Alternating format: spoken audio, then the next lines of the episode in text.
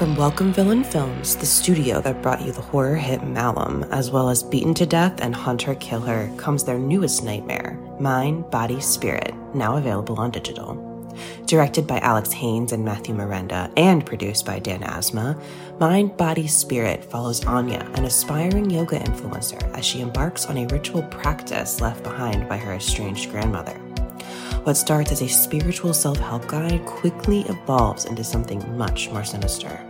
As Anya becomes increasingly obsessed with the mysterious power of the practice, she unwittingly unleashes an otherworldly entity that begins to take control of her life and her videos. Now, Anya must race to unlock the truth before her descent into madness threatens to consume her mind, body, and spirit. During its festival tour with stops at Chattanooga Film Festival and the Unnamed Footage Festival, Mind, Body, Spirit garnered praise from critics who call it a found footage version of Hereditary and a knockout found footage horror movie for the live stream era. Experience the first ever yoga themed found footage horror film and don't miss the film viewers have called extremely frightening and upsetting. Available now on digital anywhere you rent or buy movies online, including Prime Video and Apple Plus. Don't touch that dial.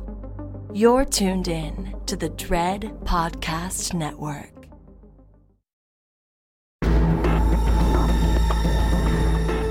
You are now listening to Postmortem with Mick Garris, where the most influential voices in horror cinema will spill their guts to the renowned horror director, writer, and producer.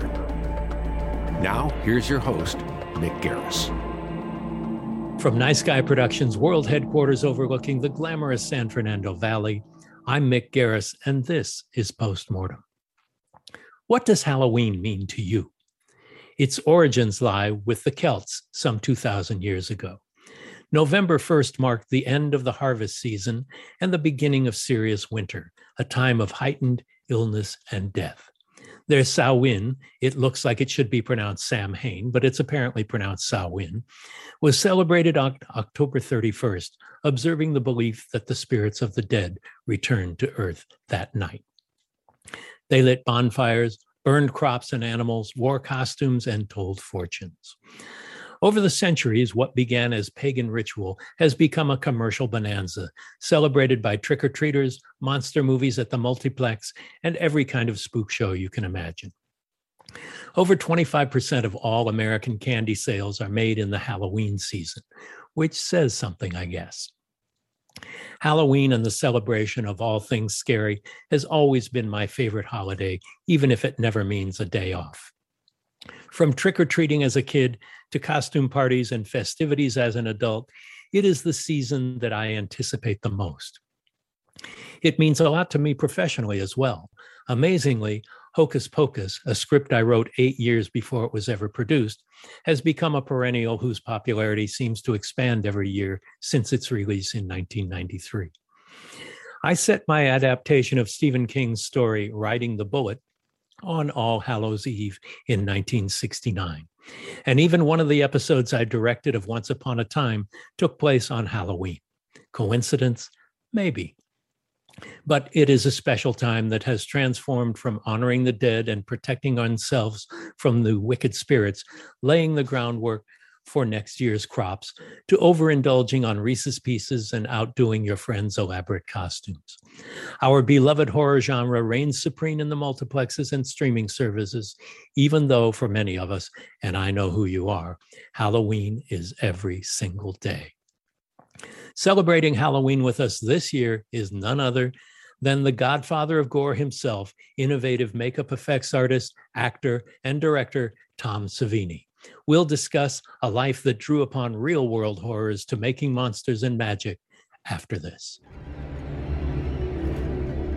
Heavy Metal Magazine and the new fantasy, sci fi, and horror platform Everscapes are releasing an exclusive two part series of NFTs backed by George C. Romero, son of George A. Romero, as a precursor to The Night of the Living Dead. The Rise explores the story before the worst night on Earth with an amazing collection of exclusive NFTs. Immerse yourself in this terrifying saga through a 100 piece limited edition NFT collection that includes rare art, 3D digital sculpts, motion comics, and more, all brought to life, or death, for the very first time. There will be two waves of terror, with the first 50 piece set launching on Halloween. Visit everscapes.io now. That's E V E R S C A P E S dot I O now.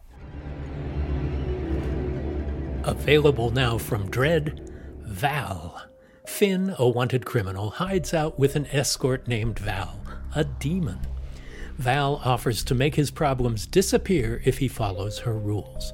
She's been expecting him all along, and it won't be easy to escape Val's dungeon. Val is out now everywhere you buy or rent movies and on Blu ray November 2nd. Val. Tom, thank you so much for joining us on the slab. I am here. Great. What does Halloween mean to you, Tom, after all these years? Well, there's an essay question if I've ever heard one. Uh, well, you know, my mother went into the hospital October 31st in 1946. And I, you know, I wish I had been born on Halloween. Unfortunately, I was born three days later, November 3rd. But wow, that also, was a long gestation. It sure was. Well, you know, I have four brothers and a sister, and there's 13 years between me and my sister. But uh, November 3rd, that's when Charles Bronson was born. So I share that birthday and I'm happy about it. But Halloween, but you're, I listened to you, I listened to what you were saying. Halloween is every day with some of us. You know, those of us in this business, you know, every day we're creating masks or makeups. You know, I have a school that teaches this stuff. And every day, each, you know, the student comes in, they spend 16 months, you know, creating makeups and monsters, and that's what they do all day. So, but, but, but, but basically, Halloween for me is a bunch of memories of wearing a devil costume or the pants ripped out that I was going door to door, you know, or making up my friends and horrifying their parents. Um, but Halloween, you know, it conjures up all sorts of wonderful feelings, you know. I'm 74. I've had 74 Halloweens, you know, so uh, it's a big right. deal. It's a big deal. Well, what was it like growing up as that little Catholic kid in Pittsburgh? Somebody who who got turned on to monster movies. I, I think maybe it was the Lon Chaney biopic, um, "Man sure. of a Thousand Faces," that was a big inspiration for you. What was life like before that light went on for you? Well, I live in Little Italy, so as a kid, you loafed on the corners. You know, I was. Uh, yeah, I mean, there weren't any gangs or anything, but uh, you're right. I was just a little Italian Catholic kid, uh, boxing with my friends. Uh, but Man of a Thousand Faces, it, it really changed my life. I can't wait. I can't wait to meet uh, meet up with Ron Chaney again. Yeah. Because, because I'm going to say to him, I should have said this a long time ago, but I mean to say to him that why did that movie have such an effect on me?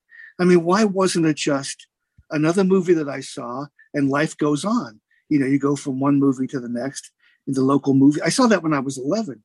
Why did that change my life so much? And my theory is I'm a firm believer in reincarnation. I'm going to tell him that I think I was his great grandfather. Ah, there you go. Well, you even you know, named your son Lon after. I Lon. have a son named Lon. Yeah, you know, and I didn't find out till recently that Lon is really Leonidas. You know, I always just thought it was, I thought it was L H A N, Shaney, from a book I read a long time ago. But just recently I, I found out that it's Leonidas, and Lon, of course, is short for that. But um, but really, when I saw that movie, it changed my life as if I was him. You know, it struck a chord. From that day on, all I did, you know, I shined shoes to earn money to buy makeup, and you couldn't you couldn't learn anything because nobody shared their secrets back then. So I was always experimenting on, you know, I would go to school with half my eyebrows missing or nose putty in my hair for a week, you know, until I realized I could make up my friends. So they would go home with cut throats and half their head burned off. Make you know. Uh, well, the in the 1950s, like, the, in the 1950s, there weren't books by Dick Smith or by Tom Savini or anything like that. You were kind of on your own, right? Well, I think there was, I think there was a stage makeup book, maybe not in the 50s, but you know, shortly thereafter, the first stage makeup by Richard Corson. And that's when you could learn how to cast a head and put a mustache on, things like that. But I remember walking long distances to the Carnegie Library just to rent uh, or check out uh, classics of the silent screen. Because for a long time, I thought Lon Chaney was James Cagney, you know. Oh, yeah, of course. Only when I, my cousin came over one day and he knew I was into this stuff. He said, You know, there's a monster magazine in the drugstore up the street. I ran up to the drugstore and I think for 25 or 35 cents, I bought issue number four of Famous Monsters on the stand. We're talking 1959, 58, 59. And that's the first yeah. time I saw what Lon Chaney really looked like. You know, not James Cagney, but the real Lon Chaney. So, um, and I quickly ordered the back issues. You know, I still have a yeah. pristine copy of Famous Monsters number one. I have every issue that they ever put out, you know, because um, I collected them religiously. But so I would make up my friends and they would go home and their parents would freak out. Who did that Savini where you can't play with him anymore, you know? Um, but, but, but when I started learning how, you know, that was the real, um, and, you know, uh, after, you know, 10 years, maybe the makeup kit wound up in the attic and I was pursuing other things. Like I really thought I was going to be a choreographer, you know, a dance choreographer because wow. of the, you know, because I was in theater, I was doing summer stock, but the makeup kit kept calling my name, you know. So um, I would get it out of the attic, and uh, I started doing local commercials and making up the local horror host on Saturday night. And you know that led to uh, you know meeting George Romero. That's a whole other story, though. So but even before George Romero, you you got your first break on um, Death Dream and Deranged, the Ed, Ed Gein movie. Right. So tell uh, me tell me how you broke into the professional end of it. Yeah. When I got back from Vietnam, I was stationed in North Carolina, and um, there was a theater there, a live theater, the Cape Fear Regional Theater. I walked in there one night, and there was a character on stage. It was Sweet Bird of Youth and he needed he needed to be aged, a young kid. So I volunteered, and then I became I became the makeup director for eight years at that theater. But I was also acting in plays. I was a star. I was a stage star in North Carolina. I was King Arthur. I was Henry David Thoreau. I was Benjamin Franklin. I was uh, Charlie Brown, and you're a good man, Charlie Brown. I was in a play every night, but I also did the makeup. Like on Fiddler on the Roof, I did all the beards and the payasses, you know, then I would play a part. Um, Rashomon, you know, I did all the Chinese, you know. So I was in a play every night. Uh, and one night I was delivering signs to a bar. I don't drink, but I was delivering signs to this bar. And there was a guy sitting there.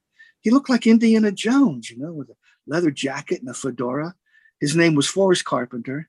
And he had just done Children Shouldn't Play with Dead Things right. in in Florida.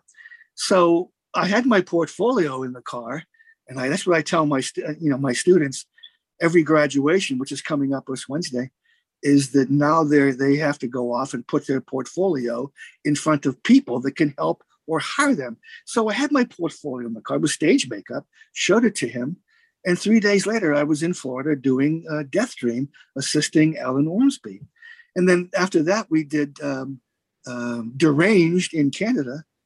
And then nothing. Maybe six years went by. And I decided I wanted to take advantage of the GI Bill. You only have seven years to take advantage of the GI Bill. You know, that's the education the Army, the government gives you uh, when you've been in the right. service, you're, you're a veteran of a foreign war.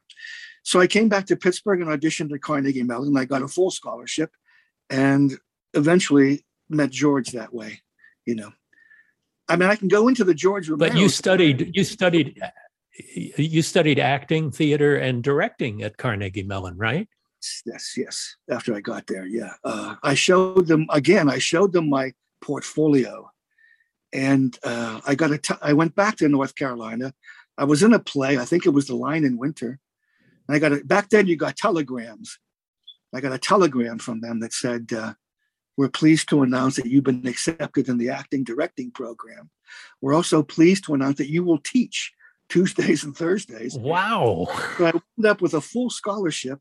The GI Bill was money that went right to me. I didn't have to pay for college. But way before that, in high school, my high school was right next door to Carnegie Mellon University. So, and I was in all the plays in high school. And our directors, our choreographers, our set builders were all from Carnegie Mellon University. Back then it was called Carnegie Tech. So we all, I had dreams. I had dreams of going to Carnegie Tech. Uh, but it was too expensive. I was a poor little Italian kid, you know. Um, but but George Romero came to my high school looking for a young kid. Now there were 1,500 guys in my high school, all boy high school, and uh, he picked me for. And I got a screen test. The movie was called Whine of the Fawn. It never got made. Uh, they shot they shot a video test of me. So years later, when I heard he was doing Martin, I went down. I wanted to audition to be the vampire. He remembered me from the wow. high school, and um, you know he hired me to do the makeup effects and I wound up doing the stunts and playing a part. And then, of course, years after that, I, you know, uh, I was supposed to do Night of the Living Dead for George. Really? Um, Back but I had enlisted, yeah. but I had enlisted in the army on what they call the hold program, which means there's 140 days within which they can call you in, and they did. They called me in, and I was in Vietnam when George made Night of the Living Dead. Well, you mentioned Vietnam. This really had a strong effect on the work that you were to do later. You worked as a combat photographer, if I'm not mistaken. Yeah. And seeing actual the horrors of war and the wounds and and the flesh rendered and the like. Um, your job on so many movies, particularly during the run of the 80s, was depicting that in a realistic way. Tell me about that yeah, transition. Well, yeah the 80s was my decade. That was the splatter decade, you know. That's when I did all my splatter movies. Um, so, yeah, Vietnam was to me a lesson in anatomy. Um, when I created stuff, unless it unless it gave me the same feeling that I had when I saw the real stuff, the fake stuff wasn't real enough. So all my stuff is anatomically correct. And this is what pisses me off. It even pissed me off last night. I forget the hell the movie I was watching. But every time, every time I see an actor portraying themselves as dead, they they have their mouth closed and they're trying to look pretty for the camera. You know, this is not the case. I mean, a good director knows, and I'm the only makeup artist that has seen the real stuff, cadaver right cadaver after cadaver. When you're dead, no muscles work anymore, including the jaw muscles. The bodies, the dead body, the mouths are always slack because the jaws aren't working. So I'm watching these. You know who does a great dead body? Danny Trejo in in in Heat. He convinced me because you know he was like, you know, he didn't care how he looked. He didn't care how he looked. He was acting dead. And who knows how many times he's had to pretend being dead. You know what I mean? You know, Danny Trejo. That's right, of course. Yeah. Uh, uh, there's a great documentary called Champion about Danny Trejo's days in prison. They brought him back to the prison. He's sitting in the cell that he was in, and he was floored. He was speechless. He he said, "I can't. I don't remember it being so small." You know, his anyway. Wow. So so he he does a great dead body. Peter Coyote did a great great dead body, but you know the mouth goes slack. Also, if you visit a crime scene, a bloody crime scene, a day afterwards. I hate this in the movie where the blood is still red. The blood would turn brown. The blood, right. the blood would turn burn. So this is part of what I've learned uh, uh, of realism, and I do try to convey that. Did try to convey that in my effects. It has to be anatomically correct. The dead bodies, you know, I told Quentin Tarantino this about how cadavers should be, you know, slack jawed. Anyway, those are two things I got from uh, Vietnam. And plus, it was a lesson in anatomy, you know, the real thing right there. Well, you had to detach your humanity from your job as a photographer. Tell me about that. Good point. Schizophrenia. Good point. Yeah. Yeah, good point. Because, you know, when you're in that kind of an atmosphere, you know, I'm a little Italian kid from little Italy here. Suddenly you're plunged into a war situation. This is stuff you've never, hardly anybody ever sees this stuff, unless you're a Marine or something in this army or a soldier in the army. So you have to turn off your emotions.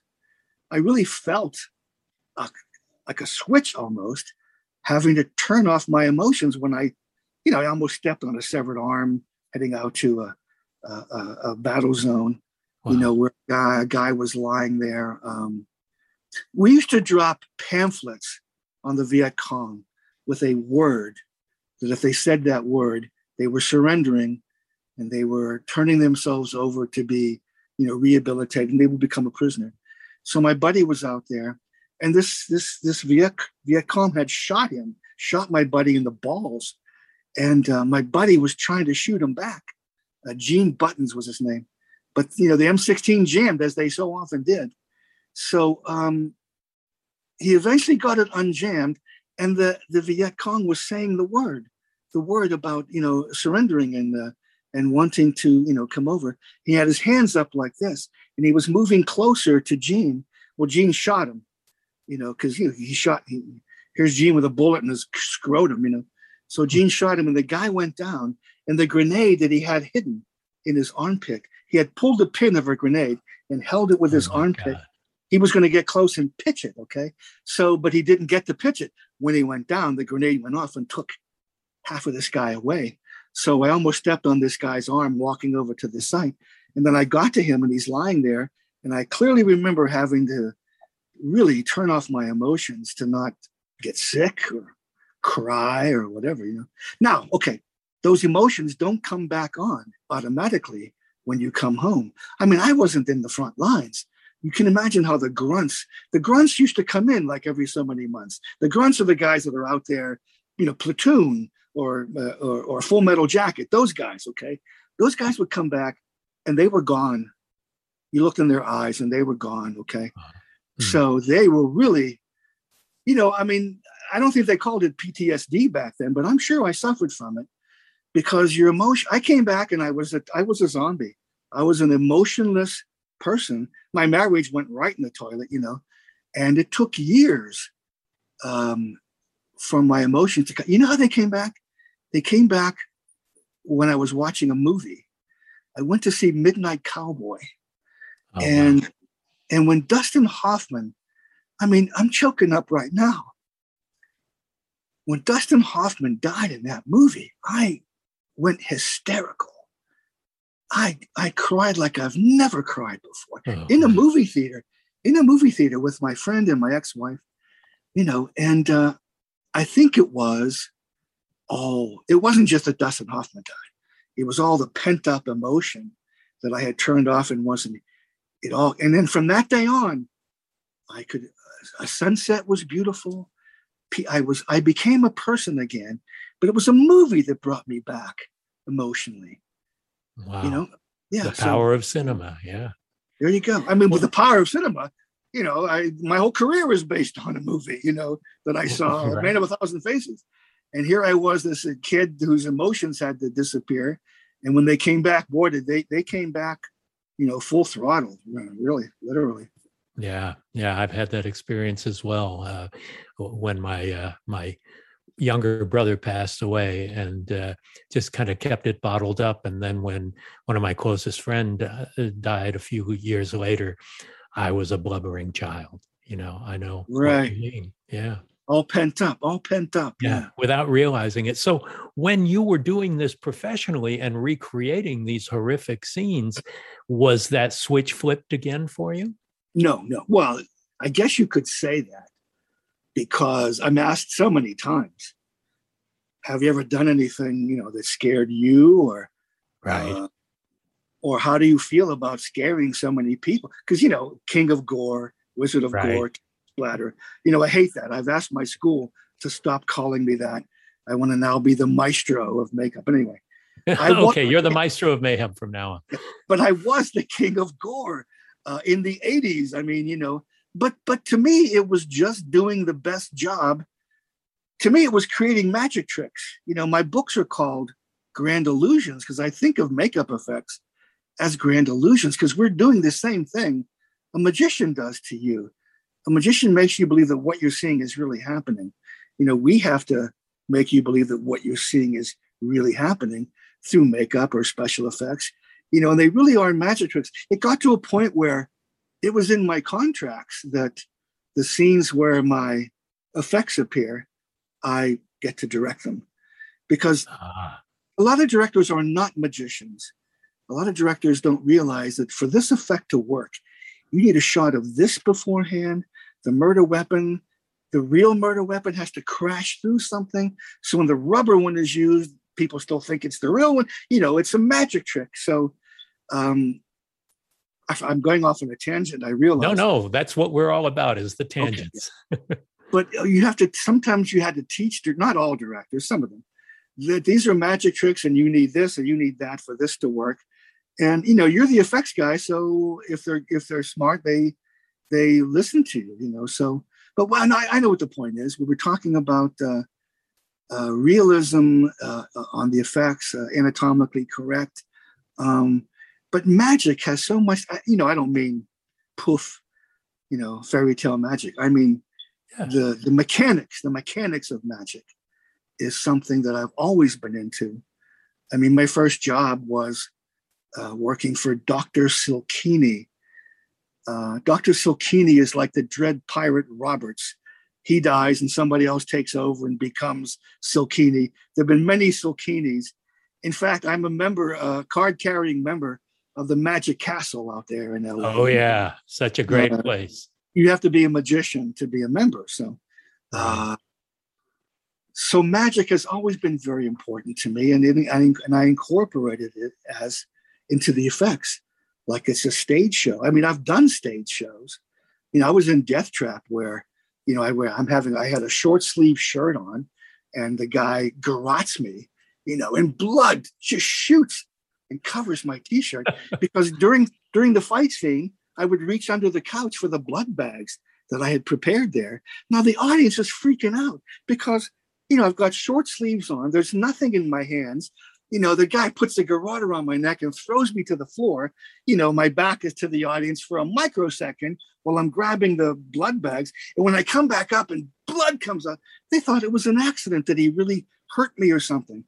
That was thrilling to me to freak out a live audience because you know in the movies i mean i was going to say you don't get applause but i i did get applause on the dawn of the dead you know. Oh my god is that what this is going to be like when the guy bites the girl on the neck? The crew wasn't ready for that you know. So and of course we had to keep topping ourselves in dawn of the dead. But i love freaking out a live but that's the thing too yeah, you, well, you you create this technology. These things didn't exist before. Taking a bite out of the neck and the stretching of the flesh and the blood yeah. coming from that, the chopping off the top of the head from the helicopter blade. Right. I mean, these were things nobody done these things before, and you were creating movie magic with George. Yes, yes, yeah. And I didn't realize that. I mean, there's a lot of things you can get in a novelty store that I invented on a movie set, like the the the the cutout of the machete or the razor blade from Martin. Right. You know? From I see Friday the Thirteenth. Yeah. Today, you know? yeah. so uh, tell me about that reunion with George that led to such an amazing explosion that really launched your career. Right. Okay. I went down. Um, I heard he was gearing up. I was in. I went to college twice. Uh, once I majored in journalism, and then at Carnegie Mellon it was acting directing. But at the college that I was majoring in journalism, that's when I heard George was doing Martin and went down and showed him my book. And that's when he said, Oh, I'm gearing up to do this movie, Night of the Living Dead. We can use you on this. And of course, as you know, I was in Vietnam. But when I came back, let me try to, I don't have a chronological memory. I know I did stuff, I just don't know when I did it. In fact, well, Death Dream and Deranged were both in 74, and then it was 78 oh, yeah, for Dawn of I the do, Dead. Yeah. I do know that. Yeah. 72, 73. But um, when I came back, when I was at, oh, I know, when I was in Carnegie Mellon, um, I, that's when I did Martin, okay, with George. and then he was doing Dawn of the Dead, and you know called me to work on that, and and that was it. Dawn of the Dead. I completely owe my career to George Romero because if there wasn't the Dawn of the Dead, for me there wouldn't have been a Friday the Thirteenth, and that one-two punches would set off my career. Producers who wanted the same success, you know, hired the same people. So that's I got. You know, I was working one movie after the other in the '80s. After after Dawn of the Dead, you know, was um, Maniac, The Prowler, you know, all those things. You know, I'd be on the set of The Burning in Niagara Falls, and you know, uh, Harvey Weinstein would show up about doing, you know, The Burning, and then when I was on The Burning, Joe Lustig would show up about doing The Prowler. You know, on the sets. You know, so so I worked constantly in the '80s, and um, but again, it's it's it's because of. Uh, doing Dawn of the Dead with and it, I've done nine movies with George since Dawn of the Dead, you know. So yeah, yeah. Well, tell me about that stretch of the 80s, what it was like, because I know as much as you love creating movie magic and anatomical cinema, if I may brand it that, um, you also making monsters is something that you didn't really get as much an opportunity to do until later on. So tell me about that stretch in the 80s of what it was like and and what were the exciting times and what were the times where maybe you felt like you were having to repeat yourself? Um, no, I constantly felt like I was repeating myself. In fact, um, the Kevin Yagher death and Kevin Kevin Kevin, Kevin Bacon, Bacon, yeah, in Friday the Thirteenth was something that I did in Martin with the stake going in the guy's neck. You know, um, so that was a, a, piece I already, I don't think we even cast Kevin Bacon. I used the same piece from Martin for the arrow coming on. But I was repeating myself constantly. Every one, excuse me, every one of those movies had a cut throat. So I was using the same cut throat appliance over and over again, you know. Um, but I did, and so and, and yeah, and so that was um, it was great fun. I mean, it was it wasn't just cutting throats and you know, chopping off heads, blowing heads off with shotguns. I've done a few times. Um, you know, I got to create Cropsy, the burn victim from uh, uh, the burning. Um, but mostly it was uh, effects like that, cutting off Fisher Stevens's fingers and you know in the in the rowboat. That was that was quite a murder scene in the rowboat in the burning. Right. Well, in, in Tex, Texas Chainsaw 2 is one of my favorite things too. Not only is it a great movie and an insane movie, yeah. but the effects are so gruesome that they're hilarious. Really, they are. They're they are really. I mean, you know, uh, uh, LG, the guy that they skinned, yeah, and and he puts the face on Caroline Munro. You know, now those yeah. things those things were created separately all the skin stuff on LG, you know, we I know we went in at two o'clock in the morning to prepare him with all the skin stuff, but the face was prepared, you know, aside. So on on set one day, we took the face and put it on LG, and it fit perfectly. Wow! Because all he has was skin around his eyes and around his mouth, and the mask had those missing. When the mask went on, it fit perfectly, and it it, it amazed us. It astounded us. Okay. Um, so that was a highlight. Texas Chainsaw Massacre 2 certainly was a highlight, getting to make up Bill Moseley with the plate in his head. And, you know, yeah. and a lot of those deaths were, you're right, they were totally gory, but, but you're right. For some reason, they were also funny, but, but not intentionally. The very first death, the yuppie in the car, you know, that it was funny because they, right. they, they, they didn't edit it properly. I had the guys, the actor, I had the top of the real actor's head moving away. They never showed that. They only showed the chainsaw, him screaming, and then the back of him with blood squirting out in his hands. You know that they they botched that pretty badly. Um, right. But you know, um, but I did, I did get to create historical monsters in Creepshow. You know, Creepshow. Right. You got Fluffy, and you got Fluffy and Nate's corpse, and you know the E.G. Marshall dummy with 28,000 cockroaches coming out of That's him. my favorite segment. Yeah. Oh, that was uh, the the stories that the entomologist told us of collecting those roaches is scarier than any movie you've ever seen. Okay. they they they collected the roaches in the caves in Trinidad, where the roaches lived in bat guano, bat shit. You know, they would put their, they would put their arms like all the way through yards into bat shit and create a hole, turn off the lights, you know, wait 60 seconds, turn the lights back on. The hole would be filled with giant roaches that they would put in plastic bags, you know, uh, creepy. Anyway, so uh, where was I? The point, uh, Creep Show. Oh yeah. So, but but all the splatter movies leading up to Creep Show, uh, a lot of them I did with a 17 year old kid named Darryl Ferrucci, and it was just me and him that did all the effects in Creep Show. Creep Show was five movies, you know, Yeah. five movies in one.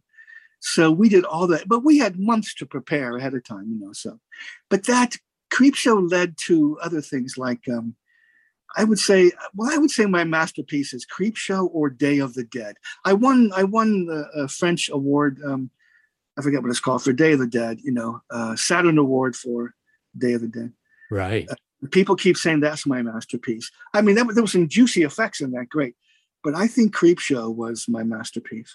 Oh, there was such a variety of it. Now, I'm sure that during the 80s, during the time of all the slashers, that you would come in with ideas that weren't in the script because you were always seeming to stretch the envelope Oh, uh, yeah. and and try and do something new and not do the same garottings over and over and over.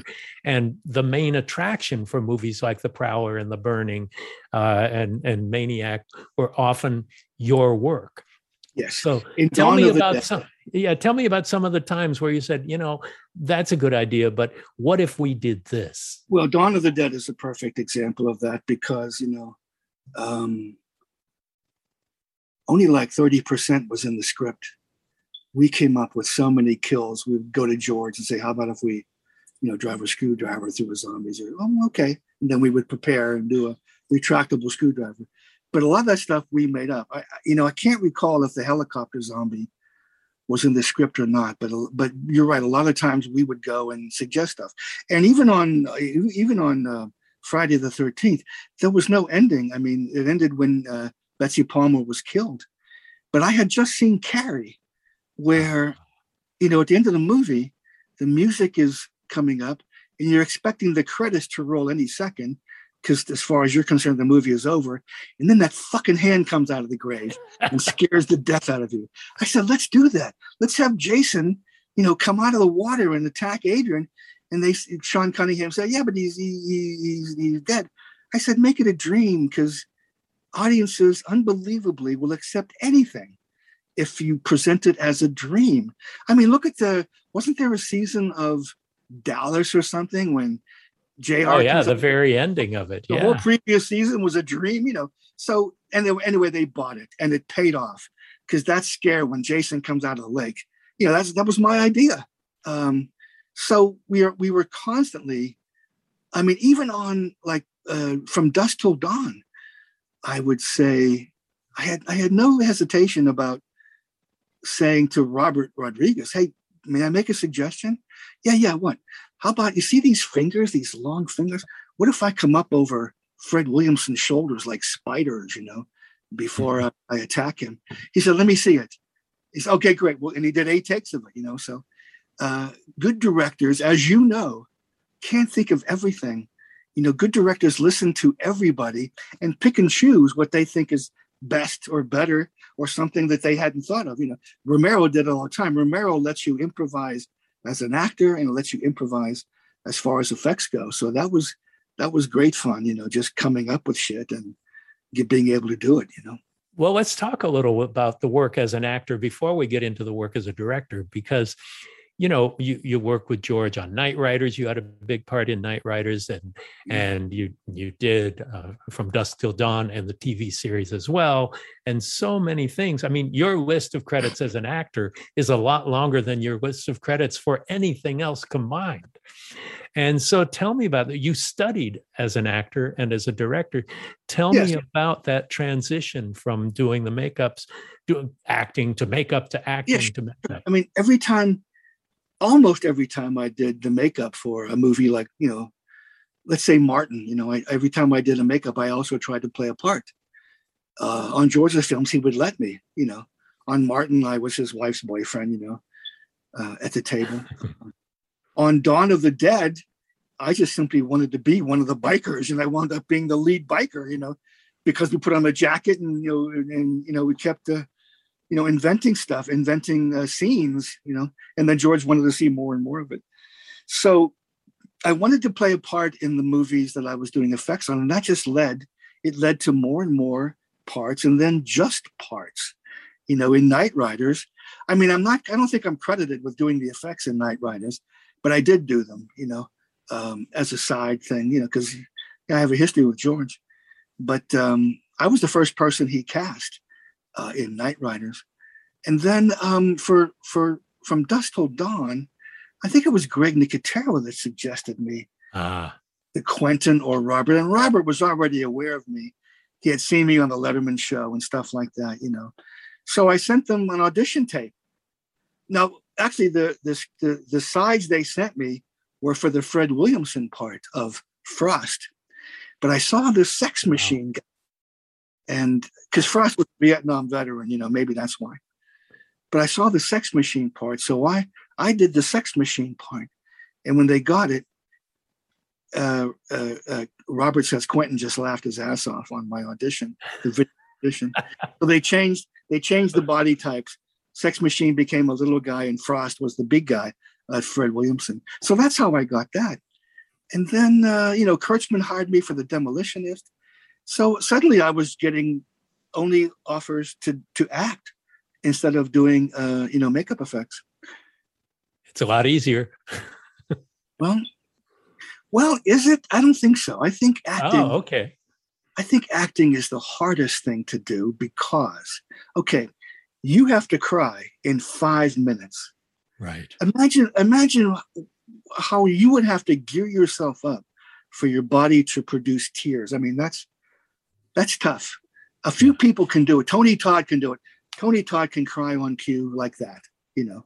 In fact, when I was auditioning for Night of the Living Dead, uh, I was done with all the aud- you know Laurence Fishburne auditioned for Ben for Night of the Living Dead. Wow. Eric Eric LaSalle, Ving Rhames auditioned to me Wow. to be Ben in Night of the Living Dead. So we're done. I'm leaving the office. Tony Todd comes in. You got to read me. Okay. Gave him the script.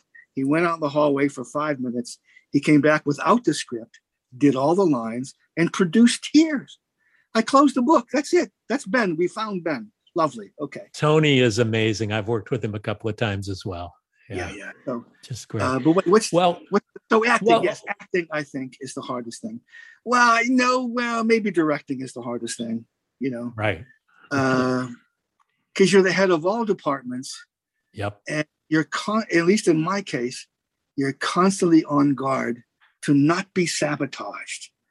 Unbelievably, there are people out there on your crew for some reason have a need to sabotage you. Have you experienced that as a director? I haven't really experienced that on, on a crew, uh, maybe on a network or studio level uh, a couple of times, but never on that level. Well, that's I think that's what I'm talking about. I haven't I didn't experience it, you know, on TV. Yeah, I experienced that. And that was so strange to me, you know, because you're the director, you know, everybody hopefully would want to see you do the best job you can possibly do and support you, you know. Yeah. Yeah. Um anyway, Well, let's talk amazing. about that move into directing because, um, you know, it's one thing to direct the makeup effects scenes. It's another thing entirely to, you know, you you you did it on Tales of the Dark Side, but then your remake of Night of the Living Dead, which tell me the history of that. Is it true that it was because the original had gone out of copyright and that George wanted to protect the copyright that it was remade? some of that some of that is true, yes. Um I think directing the effects on the movies is partly why George asked me to direct Tales from the Dark Side. Okay.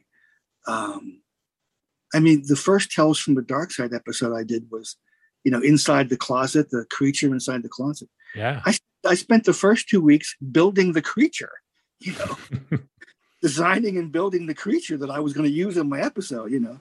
So they got two Um, for one. Yeah. Exactly. I don't think I was paid two for one, but uh, so they first asked me to direct Tales from the Dark Side. I did three episodes. Now there's 74 episodes of that. 10 are really good. The rest are the rest are unwatchable. You know? That's not a good batting average. no, uh, John Harrison did a fact. Mike Gornick, they did great episodes. You know, yeah. Two of the episodes I directed are the only ones that they had full scripts written, theatrical scripts to do features of.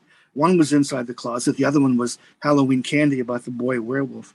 Right. Okay, so um, so I did those, and then I'm walking with George one day, and he says, "I'm going to remake Night of the Living Dead." And I thought, great, I'm going to be creating zombies for another Romero film. He says, no, no, I want you to direct it. Okay. Wow. So that that's how I got that gig, you know. I became a member of the DGA and boom, you know, there it was, you know but it really was the worst experience of my life, you know. Really? Um, yeah, horrible. Yeah, horrible. Um, well, tell me how. Yeah.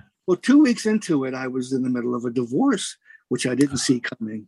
You know, I'm worried about my my daughter losing my daughter and my half my wealth and half my everything. You know, I was just, you know, you don't when you you know when you're directing, you're totally concentrated and focused day and night while in the middle of your sleep you're not you're thinking of nothing but the the movie well i had now i had these uh these interruptions you know in my in my thoughts you know these process um plus okay i have a new book out called night of the living dead 90 the version you've never seen do you know oh. about that okay it's called the version you've never seen and what it is it's it's the it's the 600 storyboards that i created wow. to do Night of the Living Dead.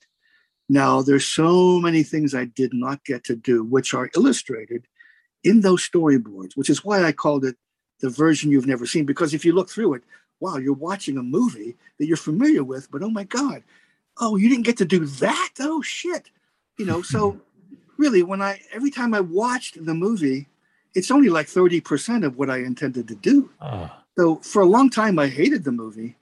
Um, but then I went to a midnight screening one night, and there was a Q&A beforehand at 11 o'clock. I did the Q&A, and I wasn't going to stay and watch the movie, but I did. And it's the first time I saw it objectively, you know, without my whining about 30% and all that. And the acting is terrific. The suspense is there. It's really a good movie. Um, but I hated it for a long time, only because of what I did not get to do. Okay. Uh, and I really think it would have been really I mean, people love it. They say it's better than the original and blah, blah, blah. I'm hearing constantly from Night of the Living Dead societies, you know. But uh, what, what a movie I, I, had. It was a, it wasn't the movie I had in mind, you know. Um, but you know, yeah, well, screen one the divorce and then uh, you know time. So I put those storyboards, 600 storyboards on the wall in the office. So if the art director came in or the costume or whoever came in, I could go through the whole movie with them and what I was going to do. George Romero came in. He looked at them. He said, These are great, but you got a six week movie up here. And you've only got four weeks to shoot it. And he was right. The part of the reason I didn't get to do so many things was time, you know, just time. Time well, is, this was it's it's it's so rough to go through all those personal things at the moment that you have a tremendous opportunity to do your first studio movie as a director. And I've I already created a movie on paper. It's like Hitchcock. Hitchcock yeah. was bored with making movies because he already made the movie on paper. You know, that's how I felt. I made the movie, so every time my hands got slapped or were out of time, you know, I just keep kept seeing all the the movie that I created. I had to give up stuff. You know, so well, nobody else sees what's not in it but you. So, and now we all will with the book. But it's interesting. You are an, a fascinating combination. You are an artist, but you're also an athlete. And you're a stuntman as well as an actor and a director and a makeup effects artist. So, are you, are you leading up to me getting hit by a car on my bicycle recently? I'm not, but I now I am. You didn't know about that. Okay. I did not tell me about that, and then we'll get Listen, into the fencing and the bodybuilding and all of. Well, what were you? But first, let me hear what you were going to say. Okay. I was just going to ask you about this combination of being an artist. We think of artists as sensitive human beings, which you have proven to be on numerous occasions, but they're not usually bodybuilders, competitive bodybuilders. They're not usually fencers. They're not usually motorcycle stunt artists. You know, and you are all of these things, not just a Renaissance man, but more than that. Well, thank you. Thank you. I appreciate you saying that. I'm very proud of all that. And I think that's what saved me when the car hit me. You know, I'm 74. I got hit by a car on my bicycle. You know, I didn't break any bones. There's no stitches. I lost part of my scalp, but uh, oh, it messed me up. I was five months ago. Oh man, I'm still recuper. I'm still recuperating. I got a bone in my shoulder that's still sticking up from that day. But um, I think all that stuff kind of saved me because I didn't, you know, uh, there was a I, I was in a bike lane and there was a truck in the intersection that was blocking a lane. So it created a blind spot for me and the woman that hit me. So I proceeded, and boy, I've never been so hit so hard in my life. Oh my I God. took the hit. I took the hit with my shoulder, and my head broke the windshield, and uh, I must have been knocked out because to me, in my mind, the car hit me, and I sat up on the ground, and I felt blood on my head, and there was already an ambulance, and the police were already there. So I must have been knocked out. And the woman was crying and screaming, You're alive, you're alive. Because I must have been unconscious. And then when I came to, you know, she was so happy that I was alive. It really wasn't her fault. You know, she couldn't see me, I couldn't see her.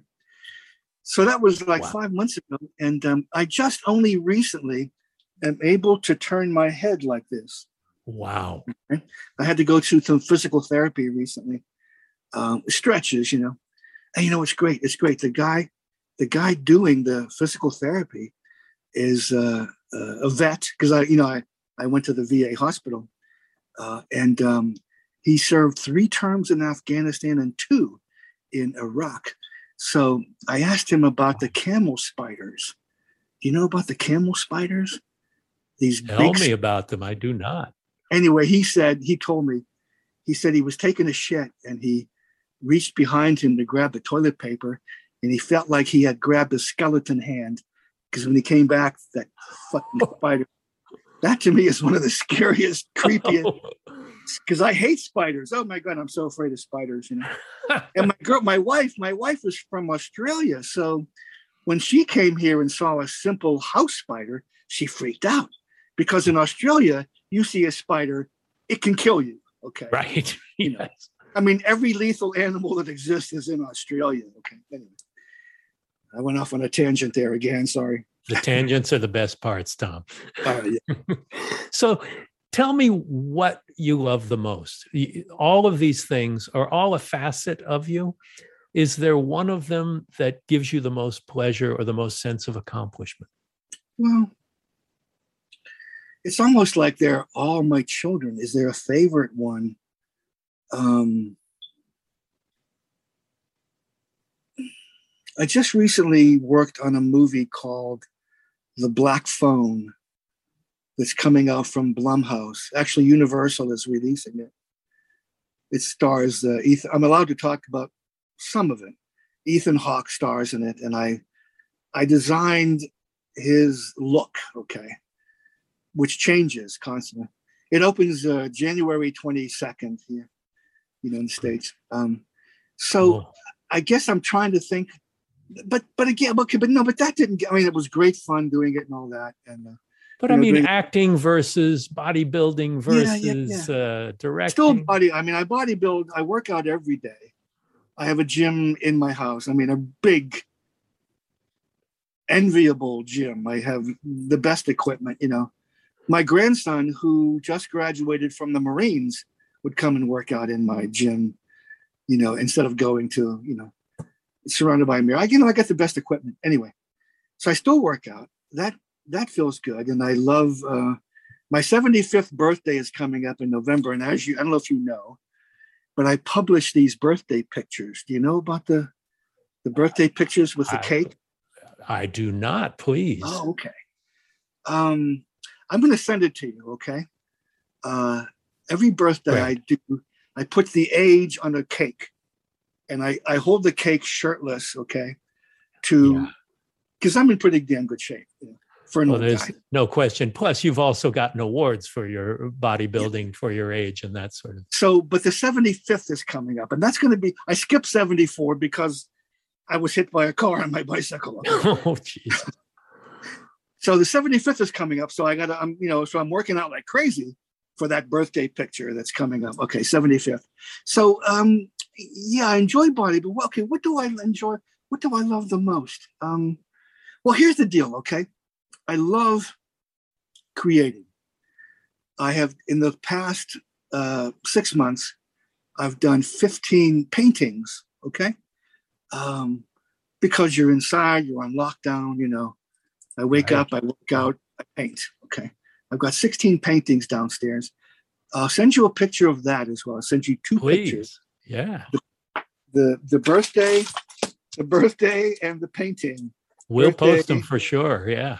Okay, so um so I'm really enjoying the hell out of that. And that's three o'clock in the morning. I'll wake up and go down to the latest canvas and start and keep painting on it, you know. So but but it all boils down to what I tell my students. It's the joy of creating. You do that when you direct something, as well as I do when I do a makeup effect or something. You give life to something that never existed before until you decided to make it exist. That's what I tell my students it's all about. I mean, great, yeah, get a portfolio, you can get a job with it. But what keeps you going, what, keeps that passion going, is the joy of creating, giving life, like I said, to something that you're like Dr. Frankenstein, pulling Mhm. the switch on your talent and your creativity to see what rises from the table. And it only exists because you gave it life. You, I, I tell my students, you're all Dr. Frankensteins, you know.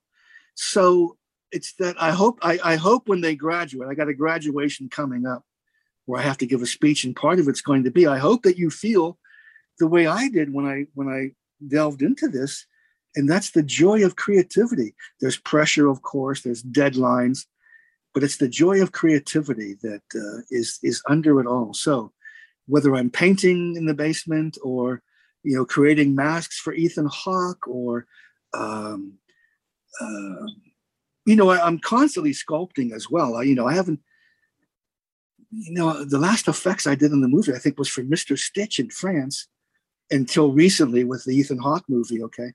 So, but I'm constantly sculpting and making masks for myself. Trick or Treat Studios is selling masks that I've made. My sculpture of Fluffy is now for sale from Trick or Treat.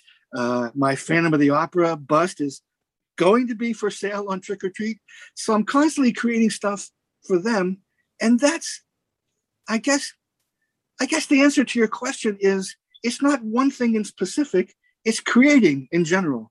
Yeah. Creating is what makes me happy and And- alive. It's- and what's great about it is that you share it and and tell me about well not only did you launch knb with the the uh, uh, howard and and greg uh, and uh, and bob um, they all got it, their inspiration from you and now with the the tom savini makeup effects program at the douglas education center Yeah. tell me how that came to be because you, you mentioned the classes and the inspiration that you give tell me how it evolved into an actual living breathing Well, place let's go back to Greg a little bit. I was sitting in Greg's hot tub at his, at his house in Calabasas. And I said, Greg, I have two words for your massive success. You're good. You're good. He is Yeah. good. He's very good. And I said, if you hadn't even met me, you still would be who you are today. And he stopped me. He stopped me. He said, no, no, no, you're wrong. He said, you inspired me to do what I'm doing. I mean, Greg was in medical school when Yeah. he came to work for me on Day of the Dead. He said, no, no, you inspired me to do this. Okay. So I agree with that. Howard, I love Howard. He worked for me on Day of the Dead.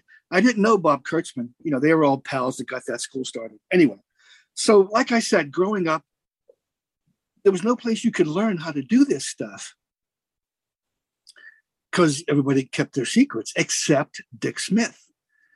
I would call. I think the first time I called Dick Smith, I was a I was a a stag a, a stuttering imbecile. You know, he called he calmed me down. He said, "Stop, stop, stop, stop. Listen, next time you call me, why don't you write all your questions down so that you're not so nervous and you just ask me, okay?" I swear to God, two hours later, I'm still on the phone with him, and he's telling me how to do stuff. And wow. then he would then he would z- type it up and Xerox it. Back then it was Xerox. He would right. Xerox it to me. He so openly shared his secrets, you know, you know. And we brought Dick Smith came to my school for five years, you know, doing portfolio review. I mean, uh, in fact, we we made a deal with him to wholesale his course. We would hand it to the students because it's collection of the greatest reference material you can imagine. You know, 10 ways to cast a head, 15 ways to cast, you know, it's all in, you know, the this this course of his. So so he was a huge influence on sharing secrets, okay? Um, I grew up where everybody shared secrets you couldn't learn. Dick Smith changed all that and it was that with that in mind that I wrote my Grand Illusions books to share all the, the secrets. You know, I even used Dick Smith's um, uh, uh, case mold. Uh, I mean, I we redrew the illustrations from what he crudely drew, but they're in my book, and he let me do it. He wrote the introduction to my second book because I fooled him. I fooled him with the effect from Day of the Dead, where the guy is lying there, and all that's there is his brain. You know, it's a real right. guy he right. said, Where's his head? Where did you put his head? You know, he couldn't figure out. So if I can fool Dick Smith, okay. Anyway, that was a huge compliment to me, uh, fooling him. But uh, so that's and the school, you know, I got. I can't tell you how many times some lawyer or somebody, the Art Institute came to me. Joe Blasco School came, you know, he wanted to put my name on his program, you know. Um, um, but these lawyers, you know, hey, we own a warehouse down here, you know. How about we start a school? So many times they came to me about starting a school. So when Jeff Imbrescia came to me, he's the guy that's president of my school now, okay. I thought it was another, you know, bullshit artist, you know. I thought so I kind of ignored him, you know, and he kept badgering me. He kept badgering me about starting the school. He said, Why don't you meet me for dinner and I'll map out to you? He sent me, he's also an accountant, uh, professional accountant, he sent me an accounting of what I would make from like a if a hundred students came into the school. So I'm looking at this and I called him and I said, Jeff, you know, I spend more on I spend more on cigars than what you're offering. he says, Are you reading this right? He said, Meet me, meet me at the Baltimore restaurant. I went to the restaurant and he showed me I was misreading where the decimal points were. So I signed on the I signed on the spot and now 20 years later we're still the students come from all over the world you know? Uh, it's a 16 month course. It's a degree program. The parents love that it's a degree program. And we're we're pushing out special makeup effects artists you know every uh, every three months as a graduating class you know? So it's going so there's a lot of pride in, in, in, a lot of pride in in sharing your knowledge and that's something that has been in the makeup community for a long time that that dick smith started right but not just that I mean, not just that i don't i used to have it here.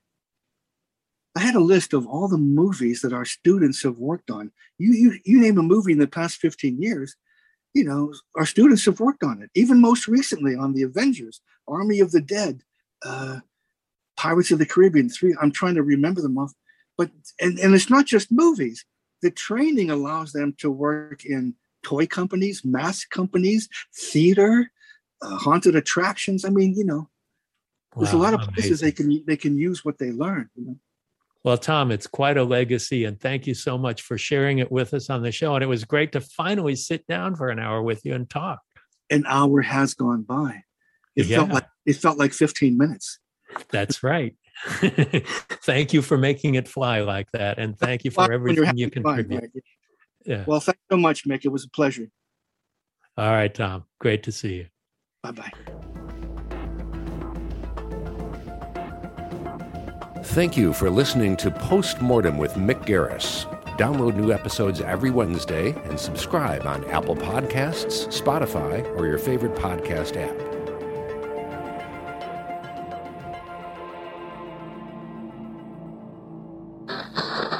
Thank you for listening to the Dread Podcast Network.